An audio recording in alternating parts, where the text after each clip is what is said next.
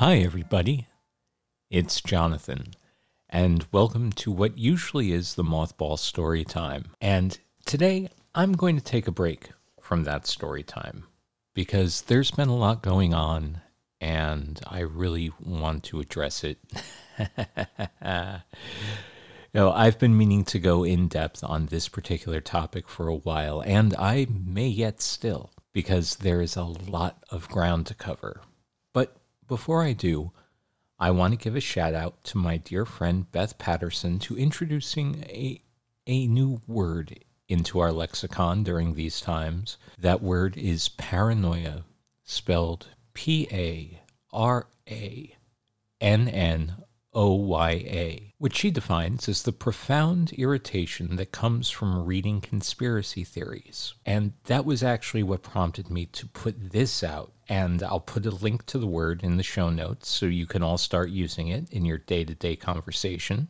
I also encourage you to purchase her music at beth patterson dot bandcamp dot com today, May first, twenty twenty. And every first Friday of the month thereafter, until we are through this mess, Bandcamp is waiving all their fees, so Beth and any of the artists you love who are on Bandcamp get one hundred percent of the revenue. So go do it. Go purchase the stuff from Bandcamp. I'll wait. Did you do the thing? Good. So a few weeks ago, I was involved in an online conversation about Bill Cooper's book, Behold a Pale Horse. And with everything that's going on right now, I thought it was a good time to talk about the dangers of conspiracy theories. Let's start with an excerpt from Bill Cooper's book, Behold a Pale Horse. A symposium was held in nineteen fifty-seven that was attended by some of the great scientific minds then living. They reached the conclusion that by, or shortly after, the year two thousand, the planet would self-destruct due to an increased population or man's exploitation of the environment without any help from God or the aliens. By secret executive order of then-President Eisenhower, the Jason scholars were ordered to study this scenario and make recommendations from their findings. The Jason Society confirmed the findings of the scientists and made three recommendations called Alternatives one, two, and three. Alternative one was to use the nuclear devices to blast holes in the atmosphere from which the heat and pollution could escape into space. They would then change the human cultures from that of exploitation into cultures of environmental protection. Of the three, this was decided to be the least likely to succeed due to the inherent nature of man and the additional damage the nuclear explosions would themselves create. The existence of a hole in the ozone layer may indicate that Alternative one might have been attempted. This is, however, only conjecture. Alternative two was to build a vast network of underground cities and tunnels in which a select representation of all cultures and occupations would survive and carry on the human race. The rest of humanity would be left to fend for themselves on the surface of the planet. We know that these facilities have been built and are ready and waiting for the chosen few to be notified. Alternative three was to exploit the alien and conventional technology in order for a select few to leave Earth and establish colonies in outer space. I am not able to either confirm or deny the existence of batch consignments of human slaves, which would be used for the manual labor as part of the plan. The moon, codenamed Adam, was the object of primary interest, followed by the planet Mars, codenamed Eve. I am now in possession of official NASA photographs of one of the moon bases. I believe that the Mars colony is also a reality. As a delaying action, all three alternatives included birth control, sterilization, and the introduction of deadly microbes to wa- control or slow the growth of the Earth's population. AIDS is only one result of these plans. It was decided by the elite that since the population must be reduced and controlled, it would be in the best interest of the human race to rid ourselves of the undesirable elements of society. Now, Bill Cooper hosted a shortwave radio show called The Hour of the Time, which, besides casual listeners, was also popular among militia groups, including one Timothy McVeigh. The Southern Poverty Law Center has noted that Bill Cooper had a huge anti-government following, but Cooper holds that ignominious position in American history of opening the door to modern conspiracy thought. Closely following Cooper came Alex Jones.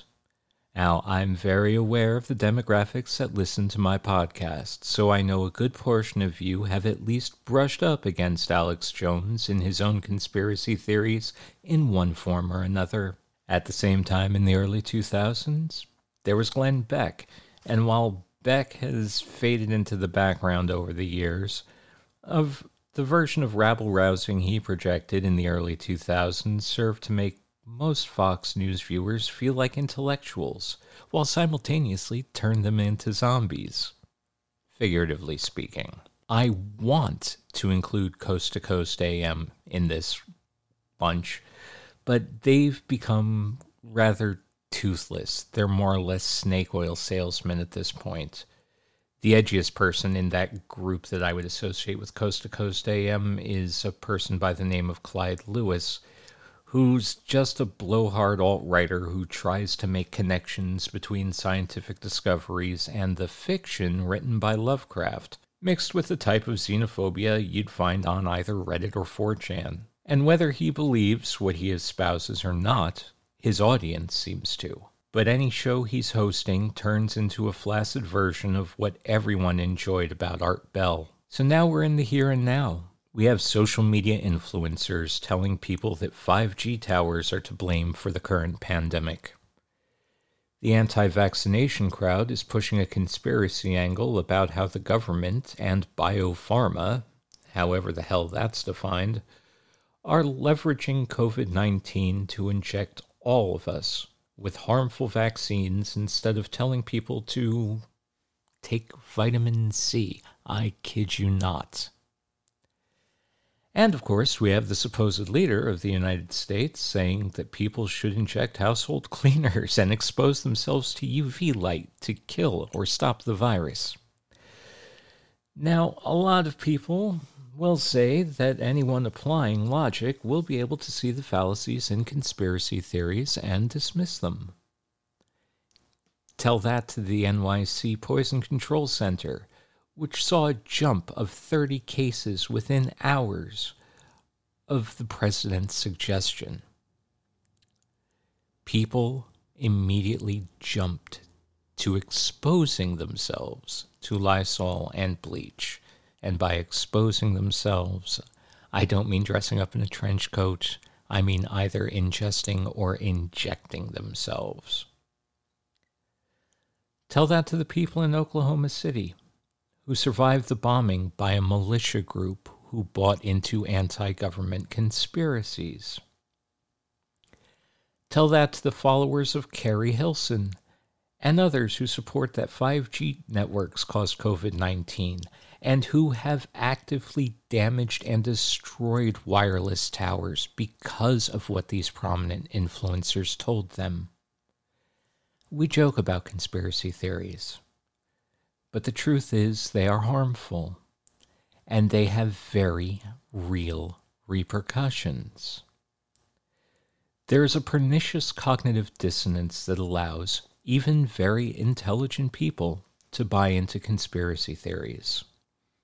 To those in position of authority who are declaiming conspiracies, your followers are listening. You can't walk back public statements by saying it's just a joke, or tell people that you just wanted to see how the media would report those remarks. Because in that moment, be it on the news, in a tweet, on Instagram, or even a Facebook post, people are looking to you for guidance and the truth. There's a reason why this podcast focuses on telling stories and examining things from the past. I dig up the facts and compare sources.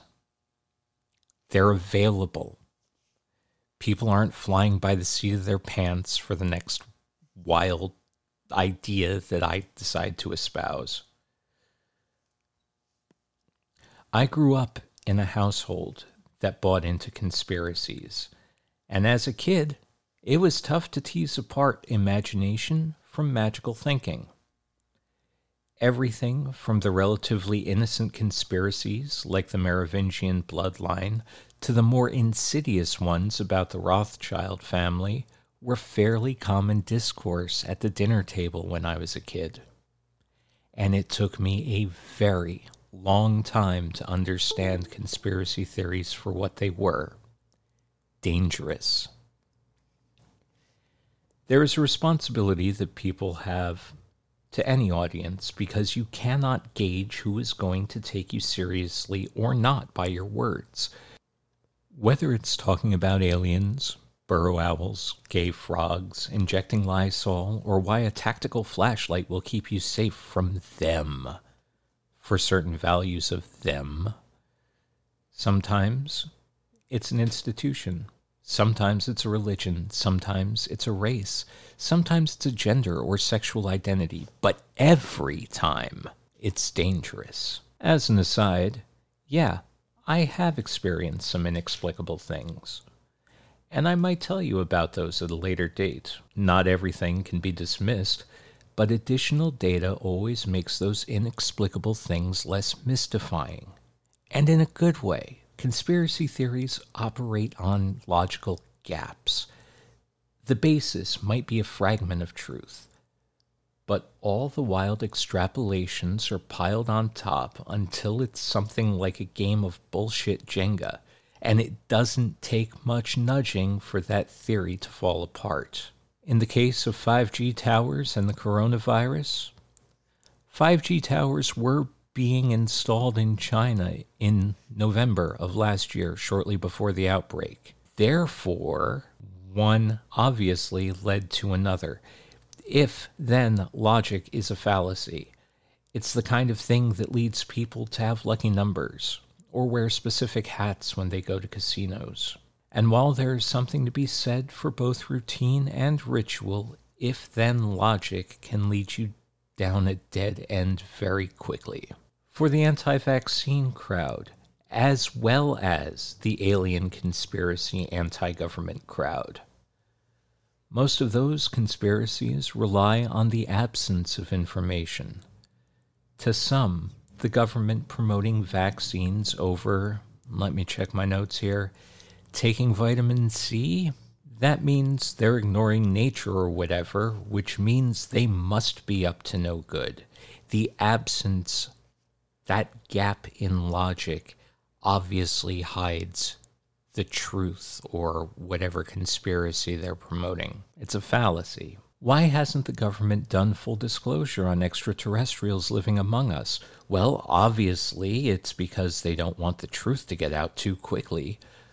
But that relies on a person taking the idea of crashed saucers and alien alliances with our government as fact from the beginning. The government's gonna take our guns.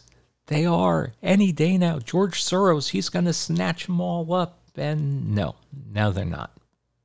However, promoting that particular conspiracy certainly moves merchandise at gun shows and does help N R A lobbyists. As for injecting or, quote, exposing yourself, unquote, to bleach, Lysol, or some kind of light, that's dangerous misinformation and an abuse of not only intelligent people, but also the ones who will blindly follow such advice. You're putting people in harm's way. To go back towards the beginning of the show, that excerpt from Behold a Pale Horse and Alternatives one, two, and three. The reasons why Bill Cooper mentioned them were, and he admitted to a few of them in that passage. Alternative one, blow a hole in the atmosphere so our pollution can escape.